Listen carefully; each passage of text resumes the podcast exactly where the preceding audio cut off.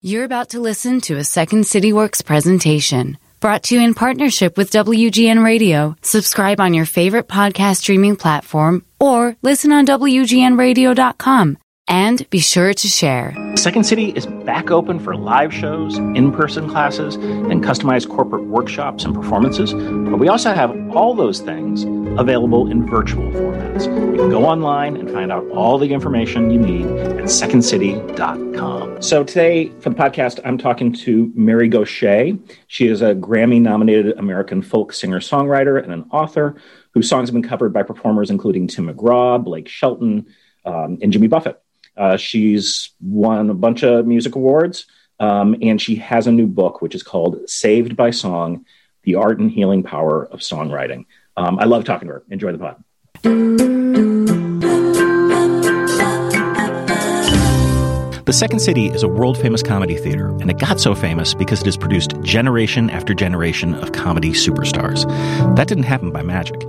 Second City's improvisational pedagogy fuels great performance, and the same practices that made stars of everyone from Bill Murray to Tina Fey can be applied for success offstage, at work, at home, and in the world.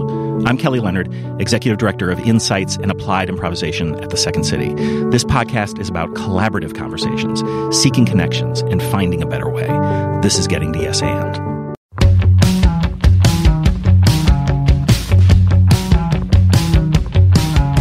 Days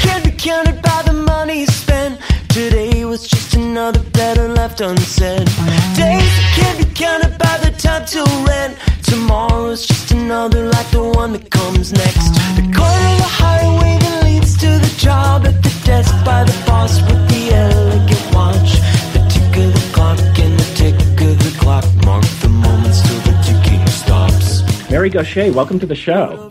Good to be with you. Thanks for having me. You tell a story that in the first year you lived in Nashville, you were invited to a party that featured a song circle with, and th- this list is Guy Clark, Lyle Lovett, John Hiatt, Joe Ely, Steve Earle, and Nanci Griffith. I mean, that is like unbelievable. Can you tell us what happened and and the gift that you got that night? The many Yeah. gifts, but the one in particular. Yeah, it's quite a song circle, isn't it? Yeah, It's kind of uh, what you hope for when you move to Nashville. Right, At right, least right. if you're our age. yes, exactly. Um, I, I imagine youngsters might not even know who these legends are. But um, I think uh, the uh, thrill for me was being invited to play a song in that song circle. Uh, and it resulted in Nanci Griffith giving me uh, her guitar, which had a mother of pearl engravement on the 12th fret in CG, which is her name, Nanci Claire Griffith. And she gifted it to me as a welcome to Nashville gesture and uh, also as a uh, a way of saying uh, this guitar has been good to me, but I think I've written all the songs it's going to give me, and maybe there's some in it for you. Here you go, kid. Good luck. And that's a Nashville tradition to do that for. That's what they said, or at least it was an old Nashville tradition. I think new Nashville uh, is short on traditions and long on uh, on cash register uh, delivery systems. Uh, but the old school was full of these uh, respectful gestures to the mystery of of creativity, uh, and uh, sort of a nod to the to the muse who's in charge of us all. So I thought about that metaphor, and I I think you can apply it to the this book.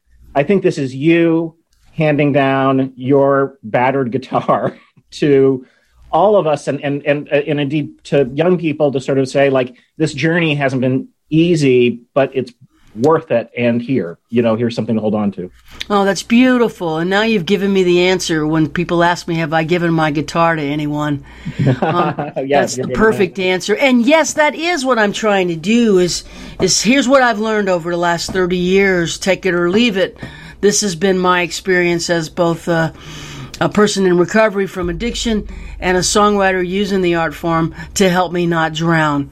Um, and so, uh, it is a passing of a guitar, of a torch, of a of a folk singer's life lessons. there's there's so much there's so many rich stories that we'll get to in the book but i, I do want to dig into songwriting because that that's so um, up the alley of this podcast which is what happens when groups of people make something out of nothing or individuals uh, do that as well and you say quote i learned to write songs by writing them Um, so, and, and by the way, like you were a chef. That was that was how you entered this. Yeah, yeah. I was. I went to chef school, uh, and uh, well, I, first I found investors to open a small little takeout restaurant where we didn't cook. Uh, we bought and sold food, sort of a middle uh, between you know muffin makers and soup makers, and we bought from them and resold to mostly people who worked at Mass General in Boston. And then my partners, investors, sent me to chef school, and we opened a full service Cajun restaurant. All this happened in Boston in the nineties. Yeah, and then and then you you I, I, you had a guitar before, but then you you. I want you to talk a little bit about that process of you have a you you explore a deep failure, you know, and and and and open mics where you can't even perform, and you kept going. That and that seems unbelievable. I mean, we see so many young talent here have those same struggles, uh, but but you know, you you really had a hard time at the beginning. Oh my God, yeah.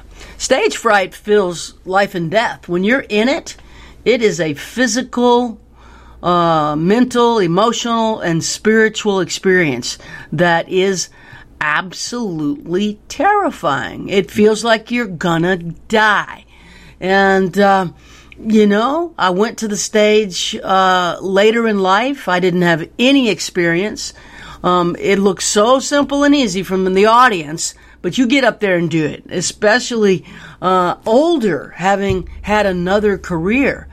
Um, so I had to, you know, dust myself off, have a long talk with myself, uh, calm down, and drag myself back there over and over and over again. Sometimes I still do, uh, but mostly I've conquered it.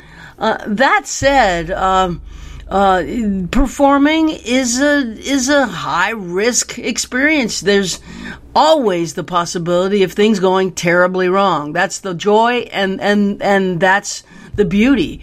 Uh, it's also um, the fear of being on stage. It's uh, uh, we did a project with Renee Fleming and Lyric Opera Chicago some years back, and, and Renee became a friend. And um, she actually had to stop touring for an entire year because of stage fright. And I, she, a few years back, she sang the national anthem at the Super Bowl. So I texted her afterwards to say like that was awesome, and she's like, "Are you? Can I talk to you? Because I thought that was terrible." And I'm just like, Renee Fleming, you're like the most beautiful voice like ever, and and still suffers, you know. And and so it's not it's it it doesn't matter how talented you are. The the humanity is there, which is p- probably why artists like yourself and her are create such incredible connection with communities of people.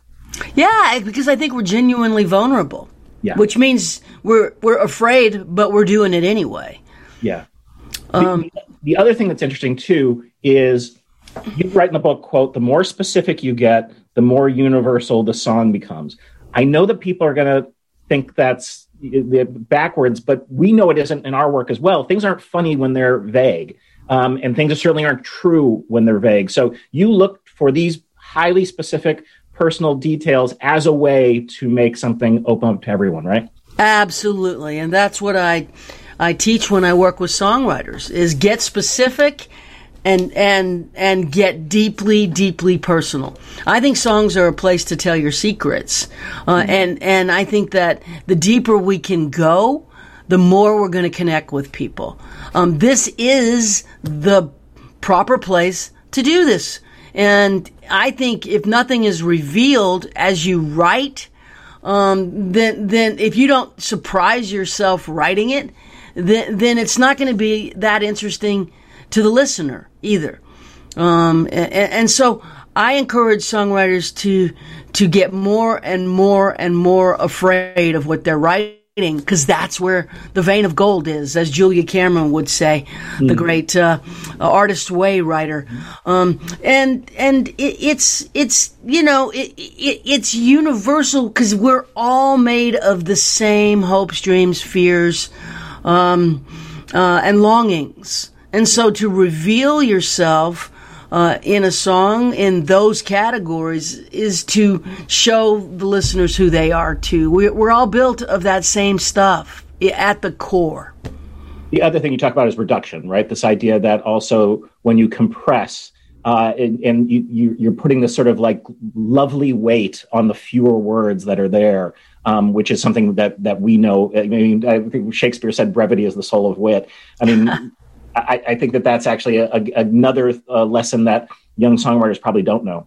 Yeah, that there's a whole chapter called reduction, um, mm-hmm. and I think I lead with it. Uh, that and my stunning uh, fall from grace as I was arrested for drunk driving, but then got sober, uh, which led to the whole story of the book.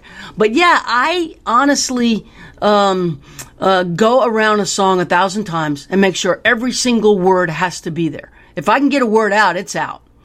Uh, don't need adverbs, don't need a lot of adjectives, certainly don't have room for a lot of flowery language. Um, every time you take a word out, the words that remain become more powerful.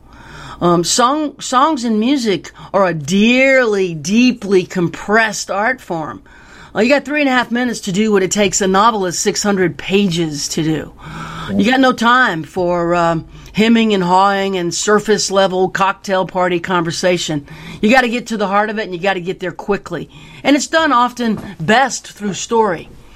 Um, and uh, story uh, is told uh, best uh, when it's told with less words rather than more. So uh, I don't know if you know, Second City is located on Wells Street in Chicago, right across from what used to be the Earl of Old Town.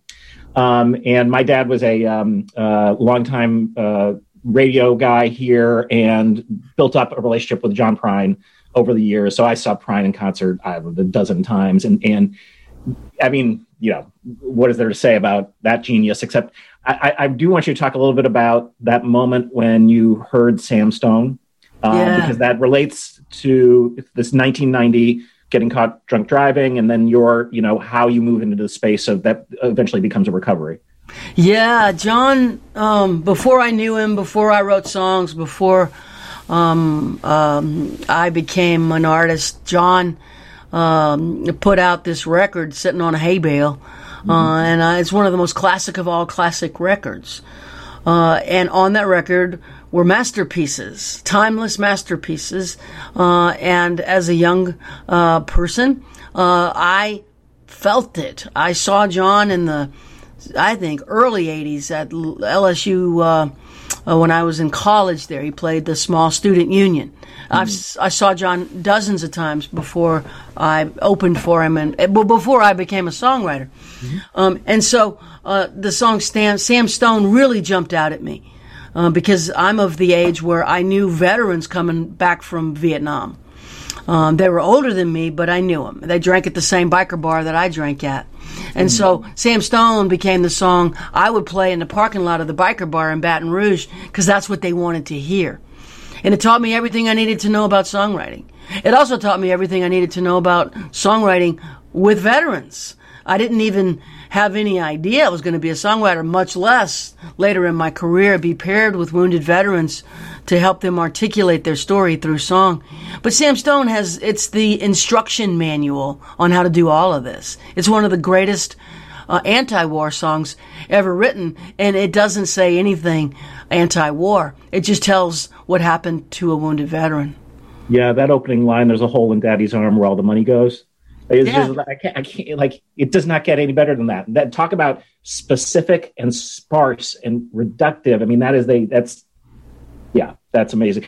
So let's talk about the the work you did do with veterans because that that's very powerful and um and that started that started what like 2013 is that when you got something like that yeah I've, I've been at it for about eight years seven eight years now mm-hmm. uh, and uh, w- what I do is bear witness to to uh, to, to stories told to me by wounded veterans through a program called Songwriting with Soldiers uh, and turn their story into song. Uh, there, there is a, a, number of retreat centers that we work at around the country.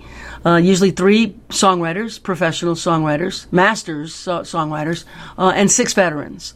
Uh, and every veteran that comes gets their own song. Um, that is a reflection of their life experience, their story, the one that needs to be told. And um, God, I love the program. I put a record out of songs uh, that I wrote over the years with vets. I think it contains 11 songs, uh, and it got nominated uh, for the 2019 Grammys in the folk category. Yeah, and you got to play one of those songs at the Grand Ole Opry. I did. I got to play it with one of my co-writer veterans, who's a harmonica player, at the 90th anniversary of the Grand Ole Opry at the Ryman, which is awesome. The historic place that uh, where the Opry began. Uh, we work uh, with behavioral scientists, uh, sort of in a program that looks at improvisation and, and the and the evidence of uh, human behavior. Um, and there's some very interesting studies that show that, you know, I think mo- many of us think people want to see, be seen as their best selves, their smartest selves, that sort of thing. But interestingly, people want to be seen as they see themselves. That's the thing that scratches the itch, which I think is where the music gets at you know it's it, it isn't certain the great music the great songs are ones that get that layer deeper in terms of what's really going on in there that you and and, and it feels like th- those when you tell the stories uh, and the process of writing with these veterans i mean the, there's it's a process but then they get there and then and then they open up to you. It feels like that's a, a, place now where they can you can cry, you can hug, and whereas before that one vet you talked about was really walled off and had to be sort of co- coaxed by the music. Yeah, the music becomes uh, a bit of a magnet to pull the story out. When I start playing the melody that matches what they feel, they are seen. They don't just feel seen; they are seen. Yeah. And that is profound for someone who carries trauma because you feel so unseen. That's the nature of trauma, that what's happened to you is ineffable. There are no words. And so you can't tell somebody how you're doing because you can't find the words because there are no words. And then the music comes in and sees you. Um, it is it is a powerful, powerful moment, and um, uh, it, it can become a confessional uh, in these co-writes. The veterans many, many times say, "My wife doesn't even know this about me, but I'm going to tell you, and I don't even know why." Of course, I know why because I'm I'm playing how they feel. You know, I often work with my songwriters in the workshops that I teach and tell them music is what feelings sound like. You've also shared trauma.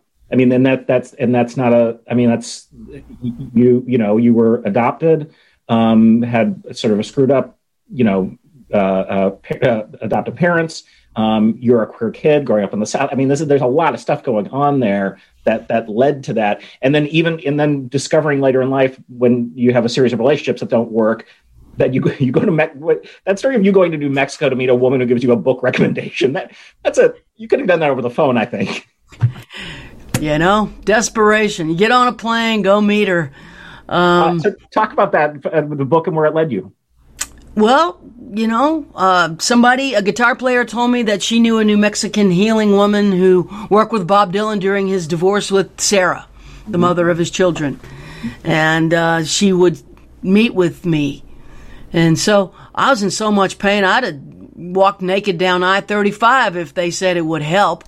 Uh-huh. Um, so I got on a plane and went and met her uh, and I talked for just a few minutes, and she summed it up and sent me to Barnes and Nobles and told me to get a book called The Sociopath Next Door.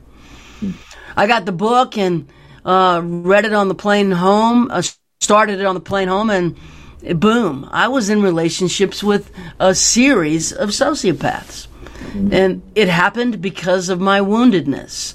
I wasn't able to keep myself safe. Uh, I didn't know safety, and I and danger was familiar. So it was the beginning of understanding what I was doing to draw this pain into my life. She really helped me. The book really helped me. It was written by a Harvard uh, psychiatrist, uh, educator who teaches uh, up and coming uh, psychologist, psychiatrist at Harvard University, and it, it was it's still a bestseller because it's real good. It explains sociopathy and explains what to do if you find yourself in a relationship with one. Basically, the message I'll give away the secret run. right. Well, and there's a second book that also took this took this farther for you, which was Nancy Verrier's The Primal Sound Understanding the Adopted Child. Yeah, and the primal like primal wound. Yeah. Yeah. Yeah. Verrier wrote a thesis for her uh, PhD uh, called The Primal Wound and then expanded it into a book that still explains adoptees to themselves. Uh, we experienced a primal wound. We were separated from our family.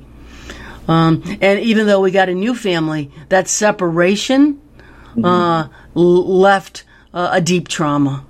Yeah, yeah. And pretending like it didn't doesn't make it go away. No, and you had to and you had to explore that. I Um, had to explore it.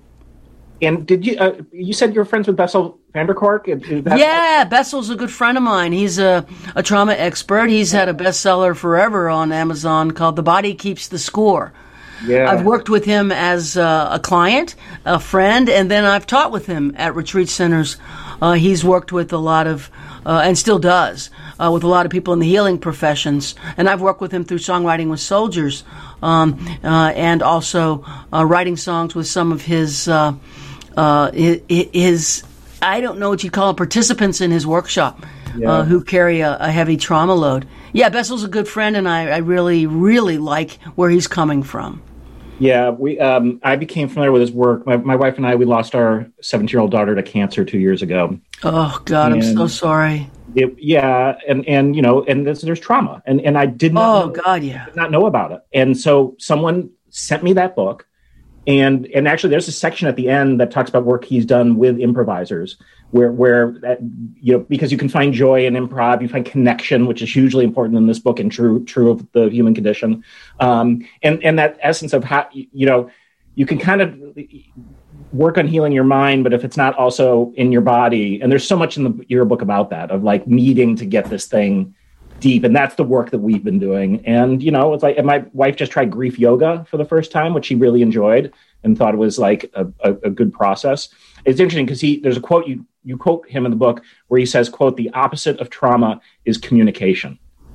Isn't And it beautiful? it's beautiful and it's it's it's what you're it's what you're saying yes the, the, the well of this stuff is is sad but it's also connected to other people and then when you can show up for other people who are in pain that's a gift and that that's that's the work you've been able to do Yeah, I think that that's the the the the hope and the goal of healing is to is to reconnect yourself to yourself. I mean, Bessel explained it perfectly that uh, that healing around trauma becomes you know what you know, you see what you see, you feel what you feel, and you don't need to have a vote taken as to who you are. You got that. You know what you know, you see what you see, you feel what you feel. Deeply traumatized people have tr- struggled with that, knowing what we know, seeing what we see, feeling what we feel. Once you're able to to um, to to know what you know, see what you see, feel what you feel. The, the the goal then becomes to help those who are struggling with those things, who have dealt with or or have been dealt uh, terrible trauma. Trauma trauma messes us up a lot, and I think that it, you know Bessel says it's the root cause of what's wrong today. Oh i, be- I believe that. I mean I, the i uh, if something like what happened to my wife Hannah and i happened when i was in my 20s i i, I don't know uh, that I would have uh, the the gift of it happening in my 50s when I've got large community and you know a, a certain sort of you know um, I've gone through my shit you know? And so again not easy but uh, uh, you know we're still standing the worst thing happened to me in the world and I'm still standing so that that's that's you know a, a way to move forward I want to I want to talk a bit about healing there's a, a longish passage but I think it's really beautiful um, and I, and I want to read it from the book you say quote the road home is paved in human connection, and it happens in small and safe communities where you know you are not alone. Turns out this is what songs do best. They show our insides on the outside, reveal secrets, and demonstrate that we humans are more or less all in the same boat. Being witnessed in all our vulnerability locks in a new connection to self and others. Wow, you nailed that. I have great teachers. I have great teachers. Um, yes, and once we are connected to each other, um, it's still hard, but it's not impossible. W- what's impossible is the hopelessness of utter disconnection. Yeah. We need each other. We are like schools of fish or herds of deer. We need each other. We don't want to need each other. Yeah, especially as Americans, we believe in the great individual, rugged individualism. Uh, into that myth, we all dive at our own peril. We do need each other. We need each other in a primal, uh, deeply embedded way that we can't extricate. You know, if we try to change that, we turn into Ted Kaczynski. We go crazy. We need each other. And so reconnecting is the point. and I think the arts are where we can find each other. Yeah. I mean, it's hard right now, right? Because you know, I, am sure we share a, a, a similar political uh, agenda, um, and this country. I, I, I see this happening on both sides, where people don't want to come together to try to solve anything together, and and but but I, at the end of the day, we can't do this alone. We can't. And one of the great things, my experience working with songwriting with soldiers, is politics is off the table. Right. We go through a whole retreat and never talk about politics. We don't talk about beliefs. Beliefs are useless when you're dying from uh, war trauma. When right. you have PTSD and you can't breathe at night, when you can't catch your breath, when when a balloon pops and you hit the deck and start screaming, well, who cares what you believe? So beliefs are off the table. What we talk about is story and feelings, and that's where we can find each other. As soon as we go into beliefs, we're going to argue. Mm-hmm. Um, can you talk us through one of your songs, and it's probably your most famous song, which is "Mercy Now"? Um, and Rolling Stone named it one of the top 20 saddest songs of all time, but you don't think it's really sad, right? I don't think it's sad at all. I think it's real. Yeah. I think we live in an escapist culture that uh, equates real uh, with happy. Mm-hmm. Uh, you know, and sad is is uh, is is to be avoided. Um, I, I, think uh, it's real important to to be authentic and vulnerable and write truth. So there's a struggle in the song, but the song is not fundamentally sad. It is fundamentally true. And uh, there's hope. There's so much hope in that song. Um, and uh, if it makes people cry, and it does, that doesn't mean uh, that there's no hope or that there's um, uh, something about it that is to be avoided. Uh, it just opens up the heart chakra because it, yes. it, it's a recitation of our all of our vulnerability. Yeah, and it started with your dad, and then spun out from there, right? yeah. Yeah. yeah, I mean, I think the big idea behind the song is that if we demand justice, um, we have to be careful. Mm. Because certainly, as an addict and an alcoholic, if I were given what I truly deserved based on many of the behaviors I've exhibited, I'd be dead. Yeah. I've been given mercy, mercy, and grace. And that makes you think twice when you scream uh, for less than that for other people. Yeah, yeah, yeah, yeah. I was also curious. You did uh, EMDR therapy when I did. EMDR really helped me. Yeah, talk about that because that that, that this is a thing, and, and I don't think people know about it. Yeah, EMDR was developed, I think, by the military, yes. um, and uh, it is uh, impossible to explain. They send little pings into your ears through. Um, uh, uh, uh, headphones. It's done a couple of ways, mm-hmm. but basically, it's a way of working through trauma without having to talk about your trauma. Yeah. It's done uh, through sound. Uh, mm-hmm. and then you, uh, the way I did it was to talk some about my dad and, and had me visualize reunion with my dad who's passed who's passed on. Uh, and and and there's some visualization going on. But EMDR really was helpful to me, and I used it uh, quite a bit to some success when I was in that treatment center. Hmm. All right, in a moment, I'm going to ask you for your yes and story, which is how we always end the podcast. But before we do that, I'm curious: Did you ever second guess telling these stories out loud, or was this always just the path that it was going to go, and you were going to share it all? No, I mean I didn't know these all. I, I wanted to write an interesting book, mm-hmm. and I knew that um, I, I, had to have a through line. And so, if I'm going to call a book "Saved by a Song," I, I need to qualify what I'm being saved from. Uh, and so, the the story ends up: you're saved from yourself. Congratulations. Um, I have so many self destructive impulses, and I have done so many things ass backwards in my life.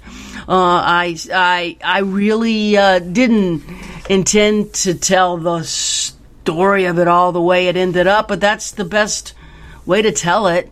Uh, and if you listen to my music, it's all there anyway. I mean, you, if you listen to the songs up until most recently, every one of them's about how hard love is and how I fail over and over again. So mm-hmm. inevitably, that person who writes those songs probably has a problem with codependency and love and sex addiction, and I do. And I dealt with it through the help of others and therapy and a treatment center. I stayed single five years and, and now I'm in a relationship that works. I did the work. Mm. So I think the story is sort of here's the story, here's the work, and here's the result. So I'm not ashamed of my story, and I don't feel uh, as though I need to to hide behind behind sort of niceties. Uh, if my story can be helpful to others, that's the hope is that it it's helpful to others rather than just exhibitionism. Right, right, right. No, and that that definitely comes through. All right, so we always have the podcast asking for a yes and story, and we were talking about this before about how human beings tend to say no or or, or just don't do anything. I know the whole book is a yes and story, as I mentioned to you before. But do you have anything that you want to share that's that's akin to that? Yeah, one of the crazy yes and, craziest yes ands of my life that led to to um, deep deep healing for me was I played a show in New Orleans at the Ogden Museum of Southern Art after Katrina. Mm-hmm. Uh, and it was very well received. Uh, and I had a wonderful experience. And the museum director took me to lunch the next day. And for some reason on stage, I said, you know, I was adopted from New Orleans. I, I spent the first year of my life at a place here called St. Vincent's. Mm-hmm. But I never ever thought of St. Vincent's as an actual place. It was a story told to me as a child. Right. Kind of like Pinocchio or something, Bambi or I don't know, Donald Duck. It wasn't a place in my mind. Even though I was an adult, it never occurred to me that it was a place that existed. Um, I said that because I was giving uh, the audience um, sort of uh, uh, credentials that I am from New Orleans. Yeah. Well, the museum director was bringing me to lunch, and she said, "Hey, Mary, St. Vincent's is right up the street, across from where we're going to lunch. You want to see it?" And it was like, ah, oh my God, my stomach lurched. Uh, and everything in me wanted to say, I don't think so. But I just kind of nodded, okay. Uh, and we pulled up, uh, and it was a rundown rooming house, but you could see that it was a mighty Catholic institution at one point. Uh, and as we walked up those stairs, it hit me that that was the stairs my pregnant mother walked up uh, with me inside her. And that was the stairs she walked down without me and I never saw her again. It was chilling, uh, it was terrifying, and it was important because it led me to the road to start to ask about my story, which helped fill in the gaps. Uh, I had trouble at night. I was falling through space every night, like falling through space, falling through space, untethered, just free falling. It was terrifying. It's because I didn't have roots. My tree didn't have roots. Mm-hmm. And I, it began the root growing process when I said yes to, to going into that haunted place. I love it. The book is called Saved by Song The Art and Healing Power of Songwriting. Mary Gauthier, thank you for coming on the podcast. Thank you for having me, Kelly, and I'm so sorry about the loss of your daughter. Thank you, Mary.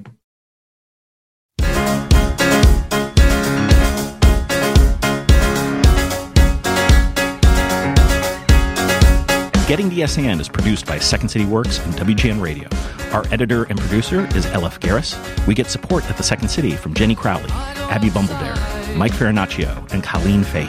The music you hear at the beginning and end of the show is by Jukebox the Ghost. If you have questions, guest ideas, or if you want more information on working with Second City Works, you can go to www.secondcityworks.com or you can email us directly at works at secondcity.com.